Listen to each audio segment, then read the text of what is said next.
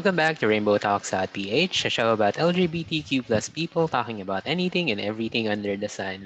Hi guys, it's season three for season three, episode one of well, the podcast. The very ano ulit yung sinabi ko dati? Goldfish moment kagad kasi simula pa lang. Hindi ko pa napapakilala yung mga kasama ko. Um, the very low budget LGBTQ podcast. um, yan. Um, you have a meal on this recording. Um, wala si Nikki, wala si MC, wala si Raja. Apparently kasi it's past 12 midnight na. And my shift si MC mamaya. Si Nikki medyo hindi okay yung pakiramdam si Raja hindi makapag-record dahil nasa bahay siya and we all know kung gaano kaingay si Raja when it comes to to the podcast. Pag nagre-record, medyo maingay siya. But I'm joined with um, I'm joined by two of my friends. Yung isa medyo naririnig nyo na kanina kasi tumatawa na siya, hindi siya naka-mute. Naka-zoom kami pala. so I have Jean Barredo and Serge Pizarro. Yun. Narinig Hello. niyo sila sa season 2. Hi! Welcome Mga- back to me and everything, me again. Ayun. Hi! It's been a, it's been a long time. It's been a while. It's been one season already. After a season, nag- naging guest ulit ako dito. Kami, ni Jean. Very thankful. Thank you so much, Emil. Saka ano to, spur Marami of the moment. si Amil eh. Ano, ano? Ha? Ay, hindi, wala. Char. spur of the moment Kaming- recording. Oo. Marami kasi silang pang ano eh, pinangingit nung etong past weeks in terms of food. Ay, oh, sorry Yung na. Madali, oo. Madalas silang magluto ng pancit canton tsaka nung sunny side up na medyo runny. Runny yung red. nila ako. Oo. Yes. yolk. Iniinggit nila ako. Kaya ako naiinggit ako. Hindi naman ako makapagluto. Dito, baka makapagluto na ako ngayon. Buti nga, hindi, hindi ko pa kanina, pinost yung yun ano eh. ko. Hindi ko pa pinost yung pouchin. Ay, hindi. Hindi ako gusto sa pouchin. Hindi ko gusto yung pouchin. Kasi Ah. tatandaan Ay. ko dati, na-turn off ako sa pouchin nung college kasi ako. Um, first time ko kumain ng pouchin, nagka-diarrhea ako. Ano ba meron Hmm. sa tiyan mo? Hindi ko alam eh. Tapos nung ano, me. hindi ko rin alam eh. Nung second, kumain ulit ako ng, ng pouchin kasi feeling ko baka yung nakain ko lang nung time na yun yung may problema. Kumain ulit ako ng pouchin. Nagka-diarrhea na naman ako. So ayoko na. Ay. Never again. Ano ba kinain mo sa pouchin? Yung shark's fin. Na may Ah, baka yung Hainanese rice ba yun? Maybe, I don't know. Baka ano ko, hindi ako nagda-digest ng shark. Ganon. Or baka yung sauce. Hindi ko alam. Basta hi- ano, ayoko. Hindi ako hin- hindi ako hiyang sa pouch. Hindi ko siya gusto. Jollibee pa rin ako. Diyos ko, ito na naman. Mamaya pag-usapan natin yung sa Jollibee. Ah, sige, sige. may, may issue kasi yung sa Jollibee eh. Pag-usapan natin yan mamaya. Ay, ah, okay, okay. yun? It's either dito or dun sa ano sa next episode. Oo, sige, sige. Ay, wow. Mm-mm. Ay, naloka ako sa background ni Jean. Ano? Ay, at, ano kasi, nag-zoom kami ng mga friends, sa mga, mga friends ko sa dati kong work. Um, meron kasi kami tinatambayan sa Makati, ang pangalan niya TJ's Grill. So, ito Ay! yung picture. TJ sa ano, So- um, Makati Ave. Hindi. Ay, hindi doon. Hindi siya Makati Ave. Hindi, Ah. hindi Mars, hindi. Malapit siya sa ano, sa fire station Sa may likod. near RC sa or near RCBC. Din sa may likod nung ano, ng fire station. Oo. Ah, yung branch doon. Malapit sa Malugay. Mm. Ayun, malapit sa Malugay. So, ito, ito yung picture. Eh, lagi kami doon nagiinom. Kunyari, pag after work, or pag may birthday, gano'n. Hmm. So, hindi ko mapalitan eh. So, ayan na siya. Grabe naman. Pero ano, um, let's go to the topic for this episode, which is, is the Philippines ready for trans transition. Ano, Oh. kasi nga, 'di ba, we we all know the issue that happened a few days back with one of our um, LGBTQ members na apparently was rape slain by three people. Um, so Epeng Mayor, if I'm not mistaken, may his soul rest in peace. And condolences to the family. Yung hindi ko alam kung hindi kasi sure kung targeted hate ba to for LGBTQ or for the trans community diretso. Oh. Pero it spurs of the it stirs up the conversation kung alam mo yon is the Philippines ready for um for trans um trans people Um, first question ko dyan is, uh, I I read the news a couple days back, maybe I think yesterday. Pero I want to know kung what was the reason ba? Anong what was the reason behind the violence? Parang wala eh. Hindi hindi mo masabi kung trip lang or ni-rape lang talaga nila. Kasi from what I read, ay ano lang parang header lang ah or parang synopsis lang nung news. Um na pinatay magka, magkababata daw sila. Mm. Was that right? Magkababata daw sila tapos yung pinatay yung isa. That's what that's all I know. That's what I read. Pero um yun nga, I'm very curious as to what kung ano yung reason kung bakit sila pinatay or iba dalawa sila? Oo, Dalawang dalawa pinatay. sila. Isang trans man tsaka isang Mm, dalawa. transgender woman. Mm-mm. Trans woman. Um I don't know kung ano man pero why is it coincidental? Is it coincidental or bakit sabay? Magkakilala ba yung dalawa? Ayan kasi yung hindi rin malinaw kung magkakilala yung iba eh. Kasi parang ang ang kumakalat is parang two separate cases. Pero napaka Para mahalos ko- magkasunod na araw lang. Oo nga, Ganun. magkasunod na araw. Sobrang coincidence naman. Pero yung dalawang victims, they're not connected to each other or they're still investigating on it. They're not connected kasi si Ebeng is from Quezon City.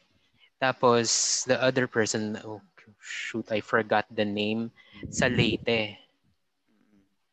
Kasi um may kaya siya maybe ah theory ko lang na kaya siya naging headline is kasi um yun nga they're both ano um trans tapos ayun pa sabay silang pinatay. So kaya sila pinag-combine sa isang news kaya lumaki.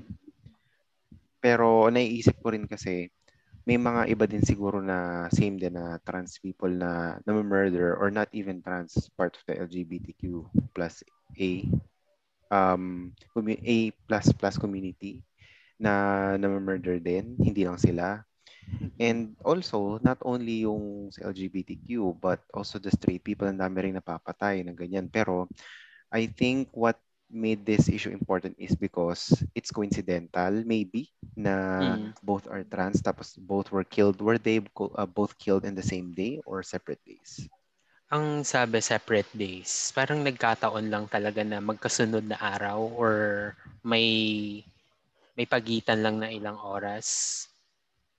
Kaya pagitan ng isang oras hindi, ilang oras, Okay. not naman isa. Grabe naman yung one. Oo.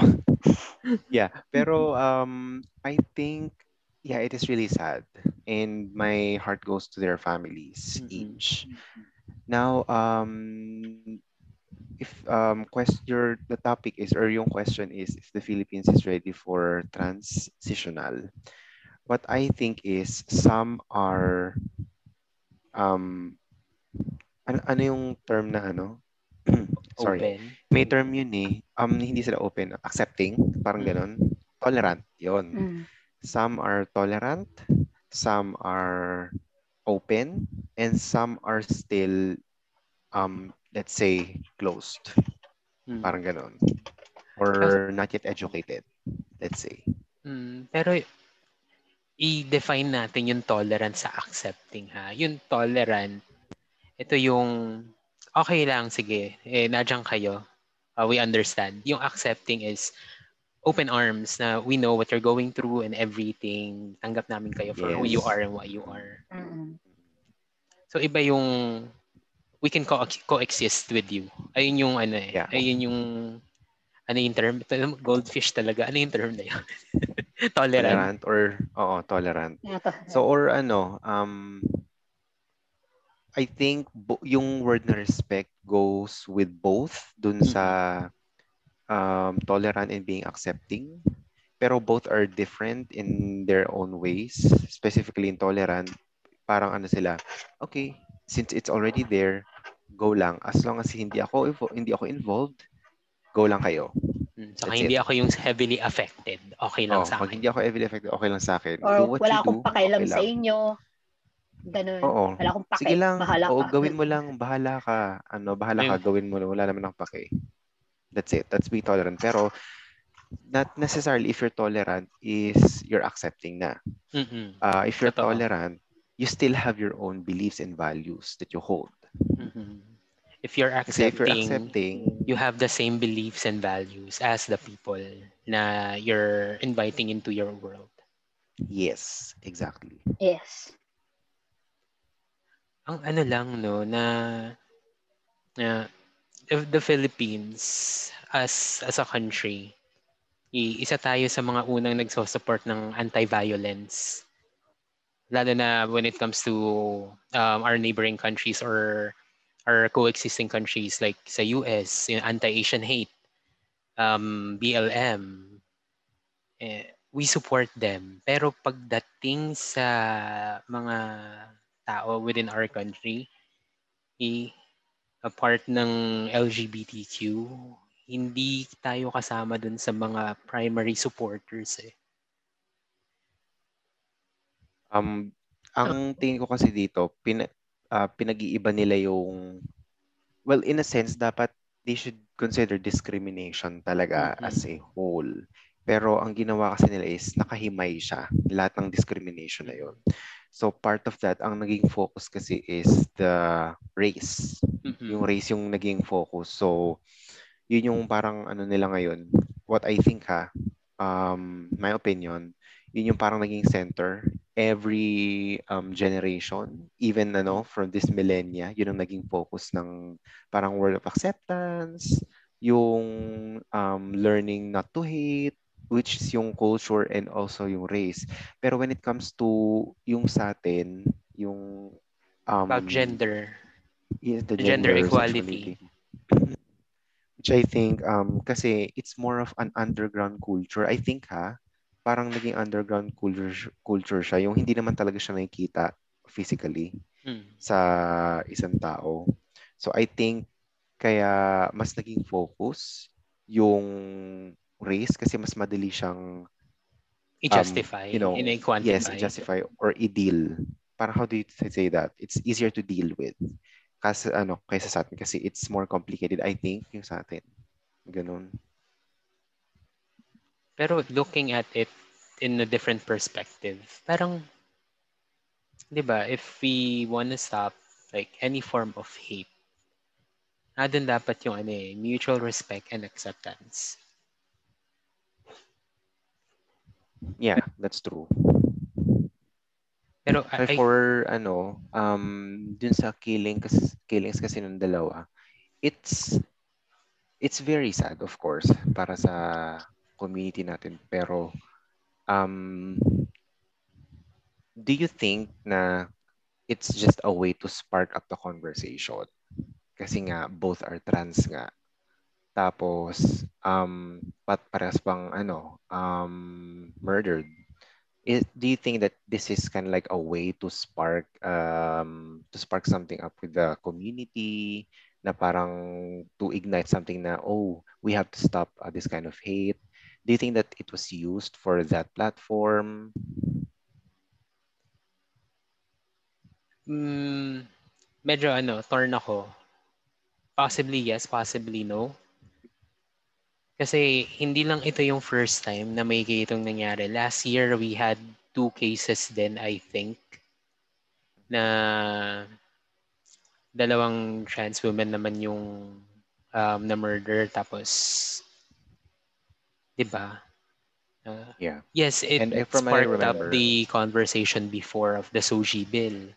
Now, na natabunan na ng maraming issue until now. Eh, with this surfacing and resurfacing ng other victims ng um, LGBTQ killing sa Philippines, siguro mas napapansin ngayon kasi nga uh, knowing people na part ng LGBTQ, ang tagal na rin hinihintay yung results nung Soji bill.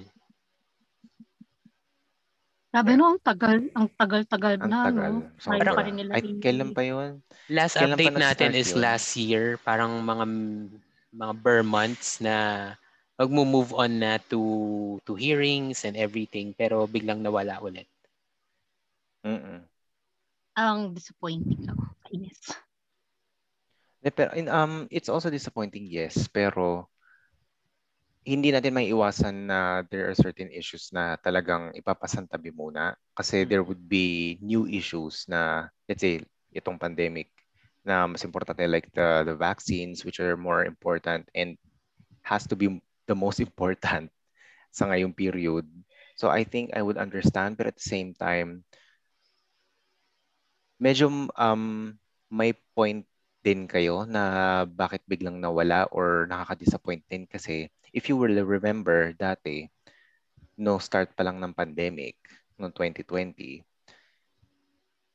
um, dapat ano ang naging issue nun is we should be starting or coming up with solutions in fixing the pandemic and helping our you know yung mga ating kababayan mga Filipinos Mhm. by the government pero ang naging focus nila is ABS-CBN Mhm. Exactly. di ba Tapos, Basta So, inuuna um, nila yung uh, priorities unnecessary issues. Yes. Oo. Mm. like hindi ako gusto kong sabihin pero ano buhangin Oh, buhangin yes. Yun, I was about to say din. The sand, the beach, the ano, Uunahin. quotation, beach. unahin na naman ang buhangin Diyos ko po imbes makatulong sa mga raming Pilipino Yeah. Mm. Diba?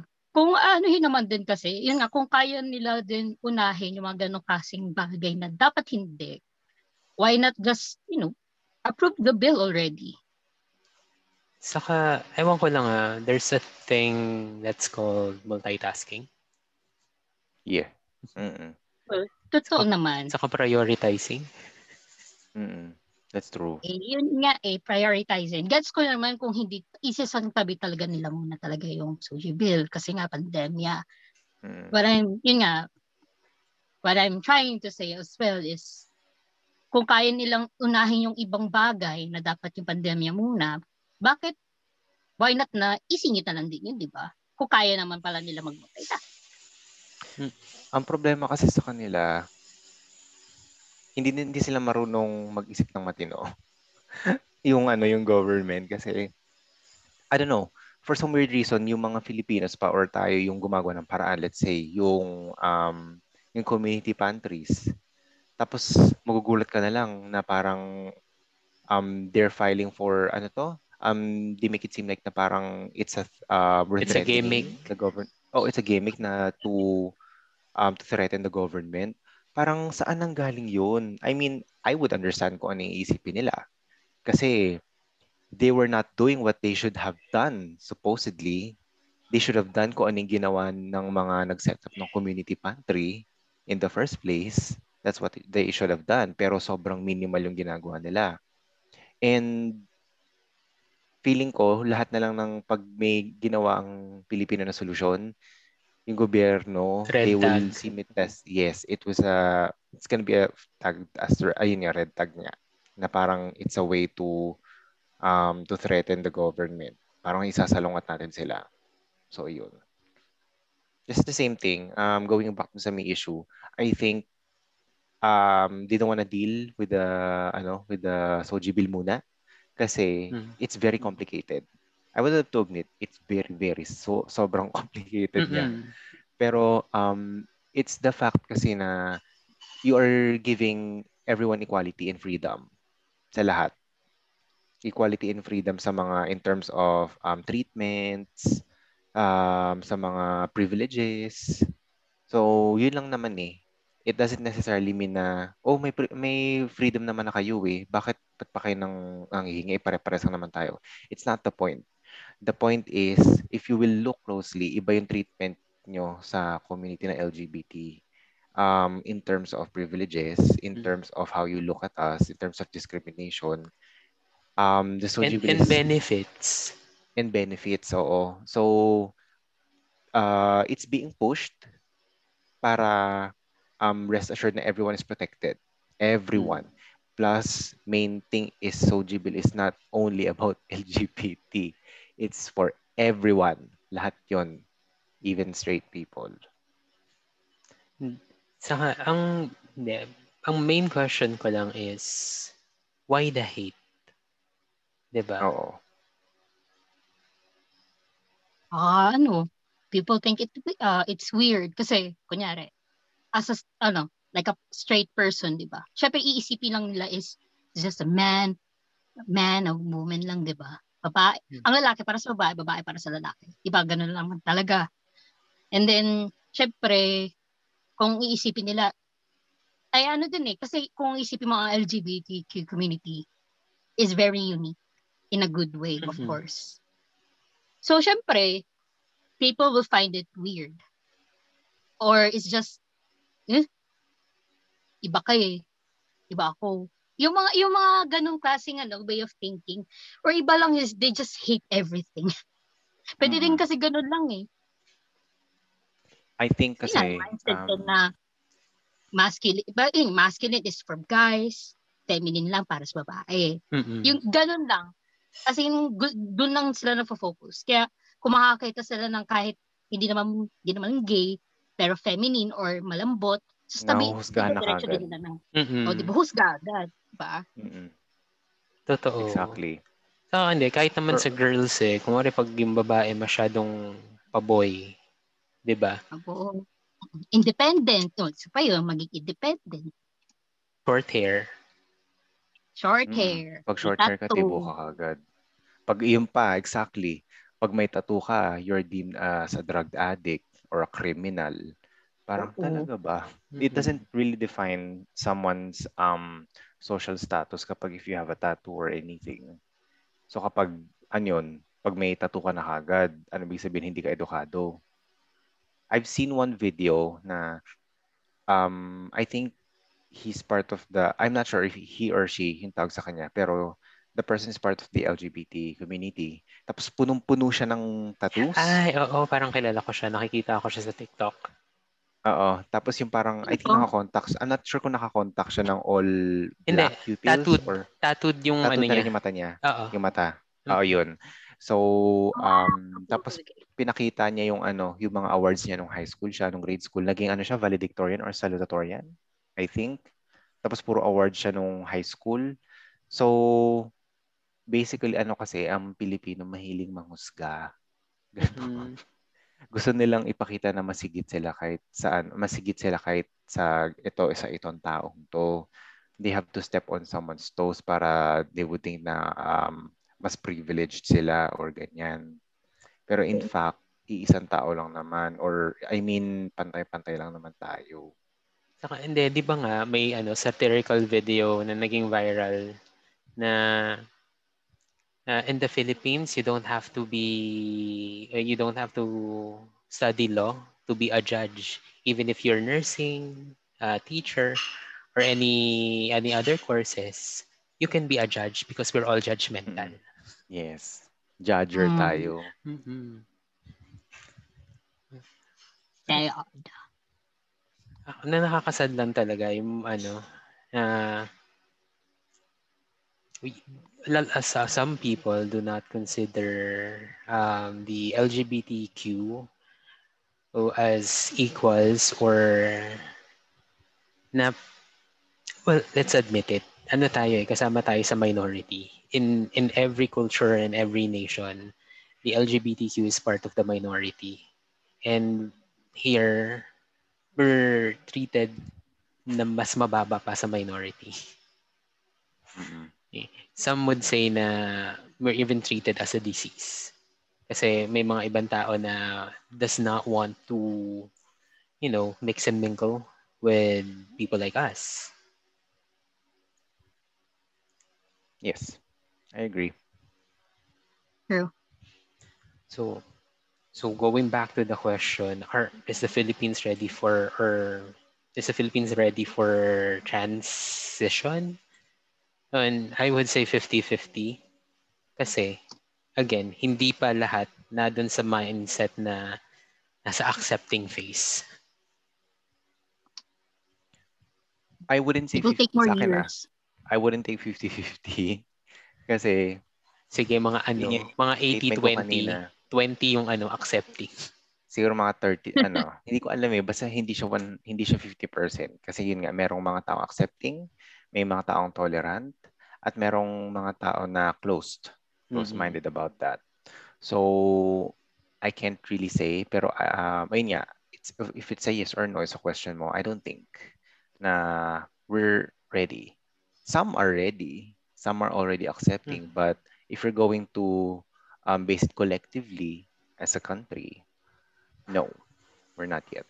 Even yung ano naman eh, even sa ibang bansa din, I think, I think the world is not yet Mm. ready. We're still in that phase na we're still fighting for our rights. Yes. Hi. So, Oh, hoping pa rin naman ako. Hoping naman ako na na pero it will take years maybe. Siguro pag wala na tayo. Ewan ko. Pero Maybe. pero sana pero it will naman, take a long time. Sana Ah. naman na doon pa tayo na may makita tayong mga changes. Well, well, true naman. Pero kung iisipin mo din kasi reality speaking, 'di ba? Parang Mm-mm. hindi talaga eh. Kasi tignan mo naman 2021 na. It's Mm-mm. 2021. People hindi pa talaga nagbabago ang mga tao. Kasi sabi- sabihin natin yung iba, may nagbago na. Yung dati pananaw nila sa politics, nagbago na because of the experience, ganyan. So, gets naman, may, may, may pagbabago pa rin. It will just take more years. So, I'm not, so ang akin lang, feeling ko, pag wala na tayo pa. Kasi syempre, iba na yung generation kasi. Mm-mm. Kasi parang start sa generation kasi natin yung nag-speak out talaga ng, I mean, more. I mean, syempre mga 1960s, nag-start na yung sa mga, sa Black Lives Matter, LGBT, di ba? 1960s pa yun talaga pinaglalaban. Mm-mm. Sobrang tagal na, di ba? So, so it's 2021, ganun pa rin. Pero marami na rin na, nag, marami na nag-accept doon sa ganung klase, doon sa, yun, sa mga LGBTQA, sa kahit anong anong personality mo, ano yung pananaw mo sa buhay, as in lahat. So, yeah, it will take years. Maybe. Mm-mm. Yun. I agree. Yun lang nga ako. Tsaka ang daming ano kasi, ang daming ang daming talagang factors para kung bak I mean, ang daming factors kung bakit ang dami parang hindi accepting. Sorry na mamatay na yung ano yung ring light ko dito. Um, palatayin ko na lang. Yan. Um, kasi ano, um, um, religion, isa yon That's one of the Ay, factors, naku. yung religion. Number two is yung um, yung knowledge na instilled ng mga parents nila sa anak nila. Kasi if you're gonna go back, kasi kanununuan pa, alam mo naman yung mindset ng mga tao, dati pa, like, Mm. let's say, 60s, 70s, Mga 80s. Spaniard, mga Spaniards kasi. I blame Ay, oo, oo. Basta going back to the previous 90th century, 90th pa, 20th century yun, hin, ibang-iba yung mindset nila about sa, nga, sa LGBT. So, I would understand kung bakit ganun yung mga mindset ng mga ibang tao ngayon until now. Kasi kung ano yung tinuro sa kanila, kung ano yung beliefs ng mga parents nila before, and political views, also religious views, it's still going to be passed. May mga residues yan. Pero, to be honest, I'm really proud uh, on how far yung how far we fought all these decades. So, mas mas nagkaroon tayo ng freedom ngayon kaysa dati. If you would imagine kung na, kung tumira tayo or na nabuhay tayo from the 70s or 80s, it's very difficult. Siguro ano, Oh, closet pa rin ako no. Ba't ka tumingin sa ano. Hindi, kasi may tao. So, ayun, ano Or yun? baka bigla na tayo nagkakilala sa isang community kasi nga, di ba, nagsasama-sama ang mga, ano, di ba, Oo. mga gay, mga, ano, di ba, Mga, ano pa yun, mga tagong bar, tagong um, Mga ano community yan, met, mag- uh, meetups. close reference. Sorry. Oo. Yun, mga ball. Mga ball. Hindi ko alam kung nagkaroon ng ano, ng ball dito sa Philippines. Pero parang ang, ang saya siguro. I want to visit one, to be honest. Meron Gusto ba? kong, I don't know, yun ang hindi ko alam. Ang alam ko lang ano na drag show is, is dito sa Nectar saka sa O-Bar. Yun lang. Oo. Ah, naka ano na ako dati, naka naka experience na ako ng pumunta ng Nectar before. Mm. Pero ano lang 'yun, um sa pilitan lang. Kasi hindi Mm. naman ako pumupunta ng ano eh, ng mga bars or clubs or anything. Pero 'yun, nung pumunta ako doon, um nawindang ako. Na-overwhelm ako sa mga nakikita ko sa paligid. Like, ano nangyayari dito? so, yun. May, pero ano, ayoko nang i-expound siya. Siguro probably in another episode, Ambil. Mhm. Kung magkakaroon ka ng ganun. Ex- exploring or experiences within the bar or club or anything. Ay, Um, naku, marami ako niyan. Same. O yan. Same. Same. Ayan, same. may bago ka na episode. Mhm. O yun. So yung ano ko, ang experience ko sa drag show nga, nakakatuwa para silang mga manika na alam mo yung mga mannequin sa mall, pag nabuhay sila, parang ganun yung itsura nila. Tapos, ayun, na, ev- everyone's enjoying lang. Di ba nung ano, yung last summer event ng Vistaprint, yung sa The Island, Mm. yung mga, Oo, yeah. yung mga drag performers natin from O-Bar yung mga yun. Kung sa tingin yung wild na Ay, yung ginawa. Yes. Kung sa tingin yung wild na yung ginawa nila nung Ano? I don't think so na hin- hindi pa ma- well mas, mas pag nadan sila sa venue, sa O-Bar. Mm-mm. Siyempre, team corporate naman kung setting hindi eh. sila nag, nung ano, nung summer party, hindi sila nag kabongga. Char, sumasaya siguro yun. Again, Buwi agad ako nun eh. tamed kasi corporate setting. Eh kahit na. Char. Baka hindi mabayaran. Well, kung hindi na mabayaran ng, ng ano, ng company, tayo na lang. EMS! Joke. Saka, Ay, Hindi, ha? Ano? Ang yaman pala nito. Dapat ikaw yung manlibre. oo nga. Char lang man. Char. Ako, to be honest, hindi ko na-enjoy yung ano natin. Yung, I enjoyed the, the venue. Yes. Kasi ang refreshing tignan. Tapos very party-like. Tapos naka, nakaporma din ako noon. Pero, sorry, Omil, hindi ko, hindi ko na-enjoy.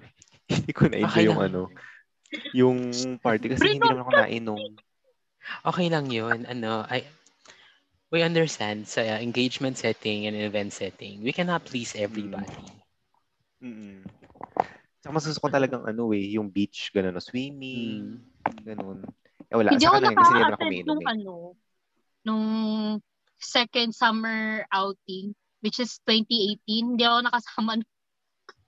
Oo nga. yung sa may ano, Naalala ko hindi kita nakita nun.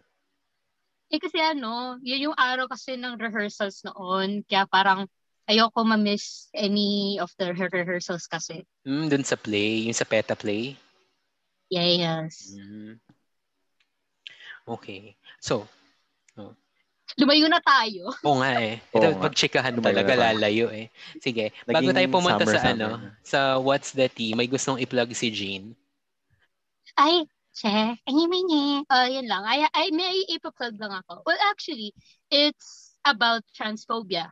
Well, alam naman natin, hom- homophobia sa basis, yung sa homophobia yung basis ng tong ipa-plug ko. So, um, I'm working on a film ngayon. Ang title niya ay ang alamat ng prinsipe at ng mandirigma. So, ang gumawa kasi nito yung friend ko, um, naging final siya sa Sinikabataan 4. So, it's a short film. Uh, short film section ng pista ng pelikulang Pilipino and organized by FDCP. So, it's about a high school student na kumalat ang sex tape niya with his boyfriend. So, na-out siya, basically. In-examine reaction ng family and other people. Pero ultimately, we observe and watch the film through the lens of his younger brother. Kung paano niya hinarap lahat ng tribulations, ganon. So, ngayon, so actually on our part, nangangailangan nga kami ng help. With the pandemic kasi, uh, and everything else, napakahirap mag-shoot. So, nagsisimula sana kami ng personal solicitations and all. Ayun. So, um, it's a, it's by a screenplay production. Yun yung name nung ang aming team. So, kung gusto niyo lang naman, you can talk to me and to our team. So, so Facebook page namin is Screenplay Productions. And our email is screen.play.prod.0808 at gmail.com. So, if you're interested to donate and to help us out, just reach us reach out to us. Yan lang. okay. So, let's go to what's the tea. Wala muna tayong pa-plug na business ngayon kasi nga ang dami. Parang Ay, ilang true. episode, ilang episodes na rin kami to Bigels mag-plug ng mga business kasi nga ang, ang dami na. Dami So- nagre-request. So, so, ibig sabihin ang- ganun ang- ka, ano, Ang hirap. ka sikat nung podcast mo. Hindi ah. Yung sana, sana nga talaga. Hindi Para kasi sa ang, ang dami ng naman. friends na may business tapos ang hirap mamili kasi minsan pag bigla kang namili tapos sasabihin ng isa, "Oh, ba't si ano nauna?" 'Di ba? Oh. Pero paano ka ba pumipili ng business para i-plug?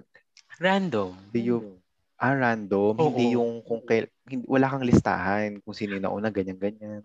Wala, wala talaga. Pero kung wari, food, hindi ako maglalagay ulit ng isa pang food within the same episode.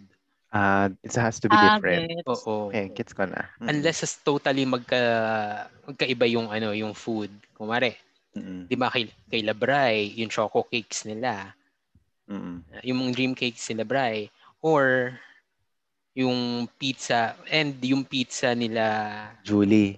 uh, Julie. Mm-mm. Kasi magkaiba Okay. naman. Un- Unless na pizza tapos pizza ulit. So, no, no. Mm-mm. Conflict Separate agad. episode na yun. Competitors, di ba? Oo. Tapos pag clothing, pag clothing, 'di ba, nung sa raffle, sila sila Kurt yung nag-sponsor ng tatlo, apat na shirts to give away. So sila lang muna yung pinaplug kasi nga na nag-reach out sila na oh, kami bahala dun sa ibang raffle items. So go. Gets. Meron kang naman. naku, ano, meron kang nakalimutan na intro kanina, Amil. Ano 'yun? What's the G? Ay, oo nga, ito na naman tayo. Sorry na. Sa susunod, okay lang. Tagal na kasi. Oo episode nga na to? eh. Episode 1, Season 3. Ah, So, Over bale, episode 51. wow. O, di ba pang 51st tayo, Jean? Do you Ah, feel, ano ba, privileged? True, true, true. Dapat may ano kami dito ha. Okay, joke lang. Pag basta pag Ipakape. nagka-royalties, sige. Ayan ha. Pag nagka-royalties, sige, pa ipakape. Ayan. Gusto ko yan. Kay Serge, ano, uh, burger steak. Mas gusto niya burger steak kaysa kape. Yeah. Ay, hindi ako uminom ng kape. Magano na lang ako. Gusto ko yung Milk tea. tatagal sa tiyan ko. Okay lang, sige, fine. Milk tea. Pero kape, ayoko ng kape. Saka, Sorry, yun lang po. Ayoko pa ng kape. hindi na ako nag-what's the G kasi nag-intro, inin, nin- technically sinabi ko kung ano yung nangyayari doon sa tatlo. So, Ah, okay. yung sa akin, Kaya wala naman pala. kasing ganong, ano, bagong nangyayari sa buhay ko. Ito, pero May what what have you done ako. this ano this weekend? What happened to you guys this weekend so far? Ito, may shift. Oh, may shift ka ngayon? Oo, no. Kab- Kababalik ko lang galing lunch. Ayan. Ang tindi. Kain mo. Ang lakas pala nito. Ay, O, true. diba? Nagpa, nagpa-podcast habang may shift. Tawag dyan multitasking. Sana ginagawa rin ng government. Joke lang, peace, char. Gago. 29 plus, ano si do 29 plus 1. Ito na nga. So, what's the tea? Ito, medyo two weeks old na. Pero, kasama sa ano eh, sa trans hate eh, dito sa Philippines. Um, naku, resort pa naman to. Ah, Ay. Alam niyo na to. 'di ba? Si Isla Yes. Reta. Mm. Yung sa Or- Caloocan, di ba? Hindi bakla ka. Sa ano to? sa Batangas. Yung ano, Sa yung Batangas ba? si Isla Reta. Yun yung pangalan ng Ah, resort. So, Akala ko Caloocan, Char. My hindi. bad, I'm sorry. Iba yun. Iba yun yung open ng Mother's Day. Iba yun. Ah, iba ba? Okay. Oo. Ito kasi yung ano na to, resort na to, uh, went through a lot of hate sa social media because of gender-based discrimination. Parang ito yung nangyari dun sa Ali Mall sa Cubao eh. So may Ah, okay. trans woman na gustong gumamit ng CR. So, syempre, eh, girl ka na eh. Alam mo yun? Mm. Ngayon, appearance mo babae na. So, ang gusto mong gamitin, and dapat mong gamitin talaga, is yung women's restroom. Apparently, hindi siya pinayagan nung uh, mga nagbabantay ng resort na gamitin yung women's facility. Kasi, hindi naman daw siya babae. So, tinuturo siya, tinuturo siya dun sa men's facility. So, akin lang is, meron ng boobs, meron ng kifi. Hindi masabi, no? Meron ng boobs, Mm. meron ng femsters, pero Ang tsaka pala. May ano na, may Bermuda Sabi mo Triangle na lang na. kasi kepay. Yan, kepay. Yan. oh, basta meron May doon. katabi siya eh. Ay, ganun ba? Ano sabi nung katabi mo, Amil? Hindi, May katabi si bumaba- Amil dyan eh. wala, bumababa lang. May bumababa lang galing sa taas. Ah, Hamsters. kep. Eh, kepay, kep yun. Basta yun, Yes. oo. Hello sa mga femsters worldwide. Mm. Putik. Bi, mga ano Tapos na na, lang. ano, mga... naka, naka, nakapambabae na siya, long hair. Ayaw, Hmm. ayaw niyong ipagamit.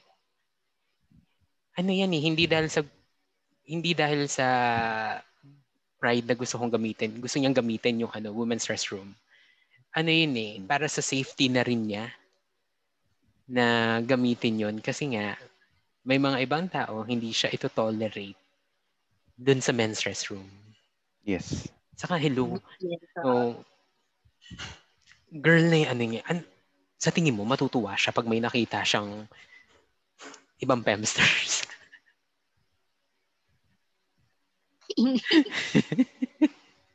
Pero may question ako sa ganyan. hmm. Um, what do you feel kapag, kuyari, sa, sa'yo, Amil, um, kapag sa men's restroom, or ano, ano bang ginagamit mo? Yung Disabled. um, unisex? Disabled? Sa gen- disabled? sa, gen- oh, sa office, kasi nga, gender neutral. Okay, sige, sige. That's nice. That's nice to know. Pero ah, gusto ko sana ano, um, tanongin yung mga, let's say, yung listeners natin dito na who uses the men's room. What would you feel kapag may trans or may ano, may trans na pinap doon pa pinag-CR sa loob ng ano, ng men's room. Like yung mukha talagang babae, naka long hair, may boobs, tapos nakapambabae yung damit. What would you feel kapag pumasok siya doon? Ako, feeling ko ang reaction ng mga tao is awkward. Di ba? Saka, ang bastos naman nito, bakit nandito? Exactly. So I would feel the same thing kasi ako sa men's room ako gumagamit. Um, I would feel off kasi parang, wait teka, wait lang. I mean, I don't, ayokong ano, I don't want to discriminate ganyan-ganyan. Yung ano lang kasi, yung parang iniisip mo babae to eh. Yan ang naiisip ko eh. Na hin, babae yung itsura niya pero ba siya nandito sa loob ng men's room? Yun ang naisip Mm. ko. It will make me uncomfortable. Kasi, wa, anong masasabi ninyo? Paano naman yung mga cleaners natin? Kasi sa office natin, may mga babaeng cleaners. Oo. Kumakatok sila at pumapasok sa men's room. Nagsisianda, may mga nag-urinal, gumagamit ng urinal. Pero nagmamap sila doon or kumukuha ng basurahan. Mm-mm. So anong say doon? Siyempre ang awkward, ang awkward ng feeling sobra. So yes, pag sa, sa ano eh, kahit naman sa kahit naman sa girls eh. Pag Oo. 'di ba, marami na ako naririnig na naging issue yung pag lalaki yung naglilinis sa CR ng girls. I mean, may mga nagre-reklamo ba? Mm-mm. Ah, usually kasi ako pag pag nagkataon na, madalas na nangyari doon sa office eh, na pag nag-CR ako, tapos may narinig akong lalaki pumasok sa loob ng CR, hindi ako lumalabas ng cubicle. Hindi ako lumalabas hanggat nandun pa sila. Iba. Ganun ako na, I mean, hindi naman ako na alam ko they're just doing their job. Pero Mm-mm. parang Pero for your I'm own safety, di ba? Sa for my own safety, oo. Saka, hindi ako komportable eh. I mean, parang, I know you're doing your job, pero, pero, pwede bang mamaya na lang pag wala talagang tao dito? I'm still here. parang ganyan. May tao pa Mm-mm. dito. Huwag na pumasok, di ba? Parang ganun. Medyo na ano, may... Yung facial reaction ni, ni Surgeon sa for safety. Medyo na iba. Hindi kasi ano eh, nagtataka ako kasi bakit ganun? So, ang nagpapako ang mga cleaner, nagpapa-clean sila ng CR sa lalaki. Ah, teka, let me, let me rephrase that. So, mga babae yung pinag, ano, pinaglilinis nila minsan sa lalaki. Tapos yung mga lalaki yung pinaglilinis nila minsan sa restroom ng babae. Oo, kasi minsan Bakit kasi... ganun? minsan kasi parang wala namang option na ah, ang mas marami sa shift na yon is girls. Na, mas marami din sa shift na yun is mga female na janitor or janitress. Tapos, dun sa kabilang shift, mas marami yung lalaki na janitor janitress. So, un- unless na gusto natin pumanghi yung buong restrooms ng either boys or girls, kailangan talaga nilang gawin yung trabaho nila. Kasi Eh, wait yun lang, nga, eh, disclaimer it lang, makes, ah. it makes it uncomfortable. Sobra. Mm. Well, Pero disclaimer lang din. go. Oo. Oh, go. Sorry, sorry, sorry to interrupt. Pero disclaimer lang din kasi bika, di ba kasi sinabi ko kasi for my safety. Si, ano lang ha, hindi ko naman kasi nilalahat ng masama. Gets naman. Pero kasi I have this irrational fear na parang na takot ako lalo na pag mag-isa lang ako. Pag ganun. Baka masilipan ka. Ganun. Matalipan ako kasi I don't know this person. Ah, Parang ayaw maging judgmental. It's just that na ano, parang baka ano lang naman na ewan ko, parang ano lang naman, parang ayoko may magkaroon din ng issue. Like example, may lalaki nga pumasok sa CR, di ba? Tapos may babae pa. So parang quote unquote, pagka-issue or something, Mm. iba sa mata ng tao. Yung mga ganun.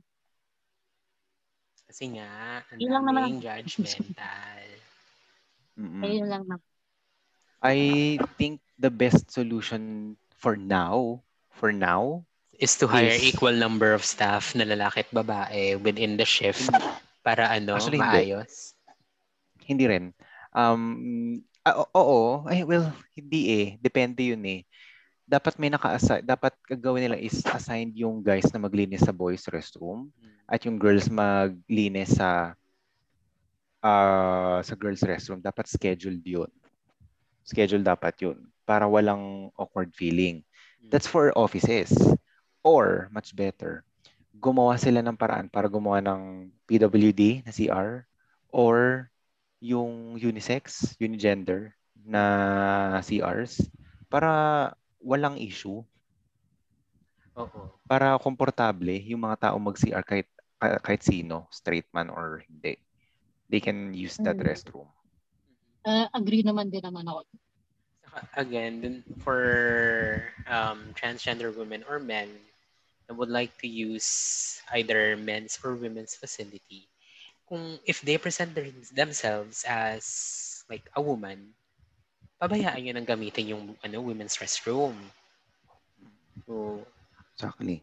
Tapos if they present themselves as a man, pag paggamit niyo yung male restroom or better yet, sabi nga ni Serge, damihan niyo yung PWD sa mga ano, sa mga establishments. Hindi lang PD, hindi lang PWD. yung mga um, gender neutral yung restrooms. unisex. CR. Yes, yes.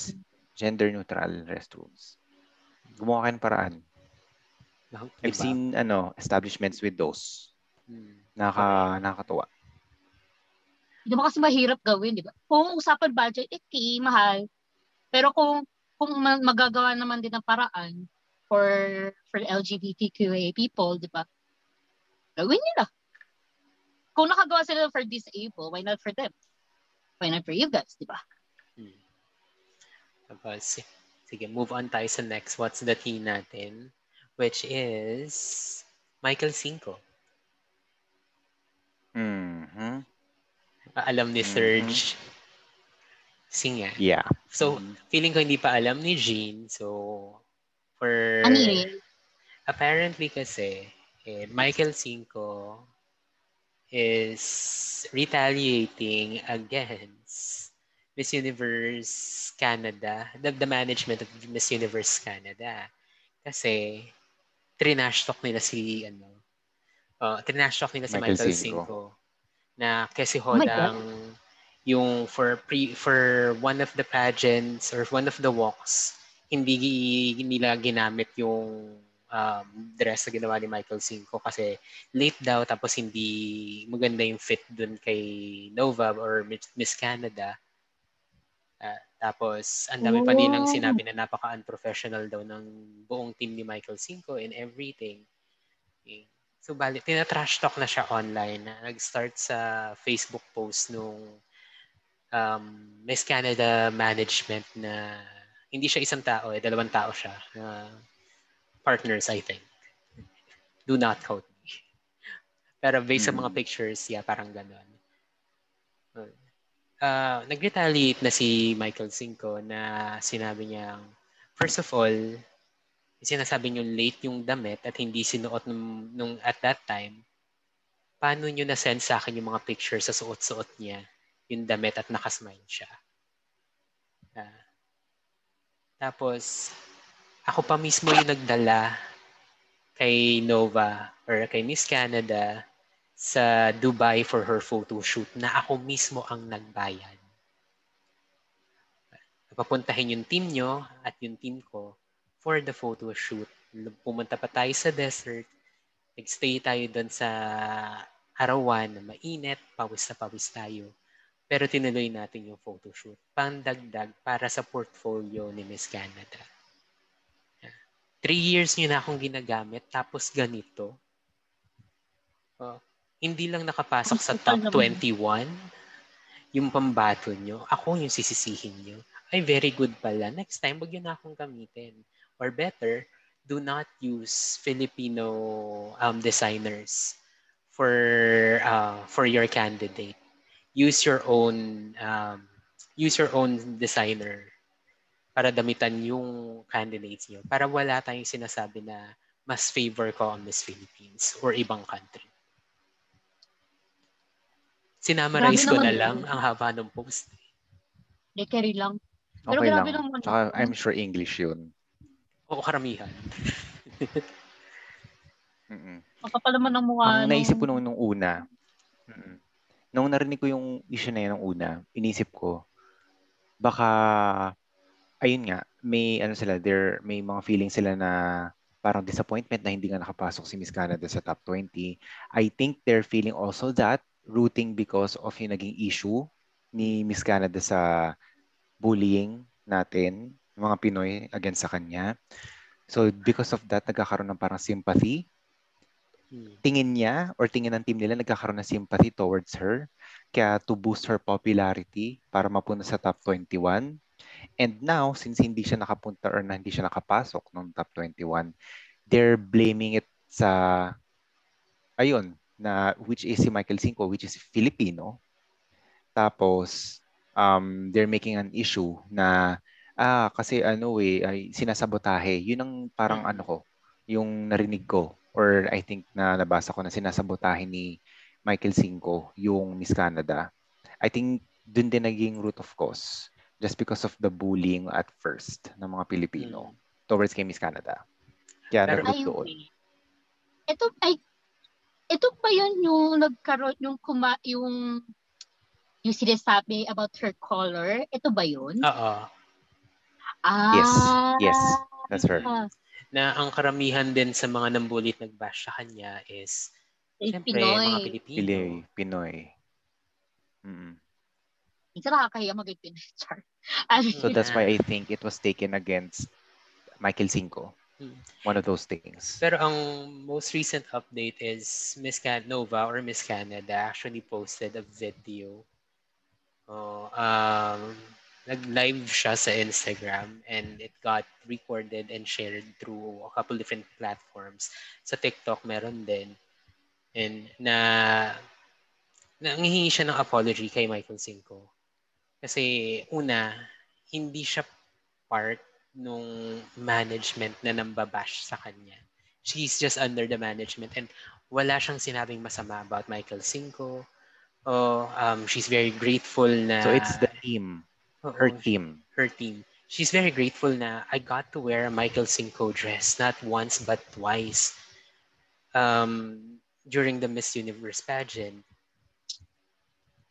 Saka, dun niya sinabi na, I do not know where this is coming from. I assume that this is the ma- a management issue. Oh, but since I'm part of the management, I have to say something. Ganun. Ganun yung talaga yung preamble niya. Mm. So, nag-sorry, nag, humingi na rin siya ng apology kasi na-drag din yung pangalan niya, na-drag yung pangalan ni Michael Cinco sa issue na wala naman siyang say.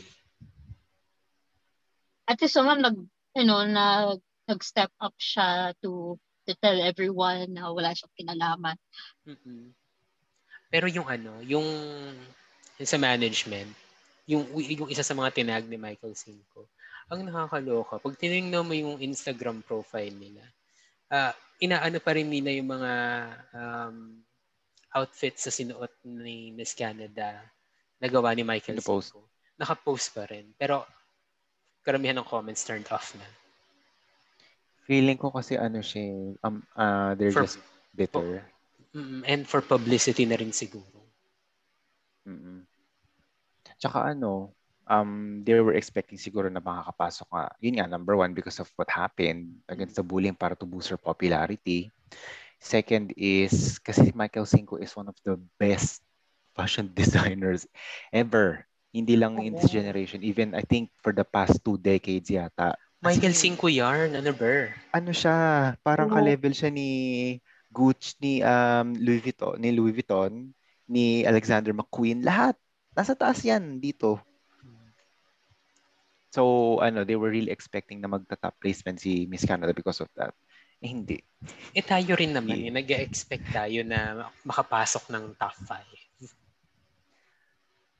What's your reaction about yung hindi tayo nakapasok ng top top 20, top 10, sige. Ang top 21 lang tayo. Ah, Hindi, ang... una sa lahat. Ay, sorry. Sige, go. Sige, ikaw muna. Sige, Jean. De, sorry, um, hindi kasi ako ganun makarelate kasi I'm not, I Pageant don't like queen. watching pageants. Sorry. Pero hindi naman sa ayaw ko. It's just that it's not my cup of tea. Hmm. Pero kung, I mean, kasi syempre nakikita na ko naman sa mga, sa mga news, I think sa akin lang, sa nakikita ko sa social media, they said na hindi daw deserve din ni Miss Philippines na hanggang top 20, hanggang top 20, ano top siya ulit? Sorry. Hanggang, hanggang 21. top 21 lang siya. hanggang top 21 lang siya. Um, syempre, kung, kung hindi ko pa to nakikita yung mga comments na to, ay, ako, ako naman, parang, well, um, so, sabi ko, at least she's part of the Miss Universe 2021. Kiri, Mm-mm. diba, prineset yung country natin. Maganda, maganda, sabi daw nila, magaling siya sumagot and all in that. So, parang, well, but it's for me to, to be sad about. Siguro a bit, pero, um, kung kung hindi siya nakapasok, hindi siya nakapasok. Well, we have, meron pa tayo next year or may susunod pa na pageant na makakapasok si Miss, si Miss Philippines, ganyan. Mm-mm. And then nung sa mga comments na nagsasabi hindi siya deserve, tapos yung si Miss Mexico, di ba siya yung nanalo, di ba? Yes. Tama ba? Yes. Parang hindi naman daw ganun daw ka-okay or there's some uh, manipulation happening regarding the the judging. Hindi naman daw siya quote-unquote magaling, sumagot, ganyan. So ako, I don't know what to react. Pero kung hindi ko to alam, yun, para sa akin, it's it's fine. There's a lot of pageants pa. Yun lang. yun lang naman There's ako. always next year. Oo. Yes, oo. You, you don't you know you don't need to be sad about for just one lose. Ilang beses na naman natin na hindi nakakapasok sa top 20, top 10, top 3 ang Pili- ang Philippines eh. 'Di ba? Saka ilan naman na nakapasok eh. Tsaka with, ilang beses na rin naman nanalo ang Philippines for the past few Ilang- years, 'di ba? Sunod-sunod Ilang din beses yun, na eh. rin tayong nag-placement sa top 5. Oo, 'di ba? Mm. my God. Oh, mga mga five or so. So, what makes it different ngayon, di ba? Okay lang naman. Hindi pa naman end of the world. Da! Ikaw, I mean, Amil, na what naman was your reaction nung Ako- hindi nakapasok si si ano, si Rabia sa top sa top sa in-expect natin? Hindi ko siya napanood ng live. Pero, medyo nalungkot ako kasi yung, di ba after ng top 21, may rampa yung 21 countries. Hindi siya tulad ng mga previous years na ma- mahaba yung walk eh. Mm.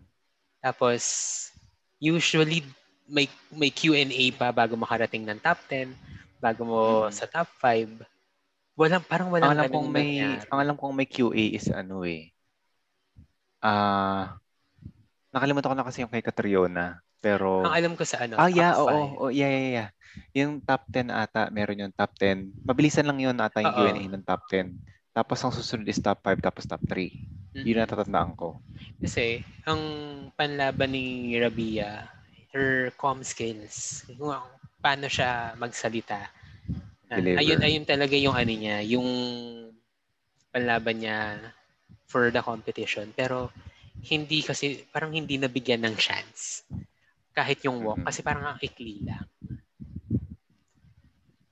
Pero wala, sabi nga, eh. sabi nga ni Ah. Jane, hindi hindi lahat mananalo on their first try. Saka hindi hindi ito lagi yung taon natin. Yes, it's not every year. I agree. Ang pinakaayoko lang is and from France. Ang baba ng energy ng host. Napakababa ng energy ng host. Di ba, sanay tayo na ano, uh, from from blah blah blah, Puerto Rico. Wala. Bakit pa paano? Kasi hindi ko kasi, I haven't watched it.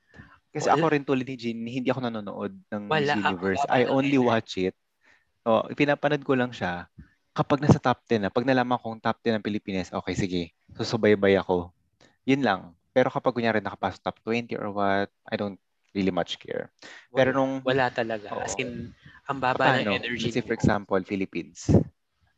um, parang ano kasi, um, from this country, the Philippines, Ah, from this Okay. country, France. China.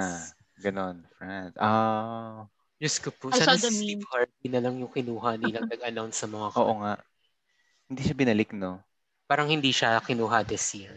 Or ibang tao. Or sana Ibang man lang tao. pinainom nila ng ano extra juice na may samang cobra.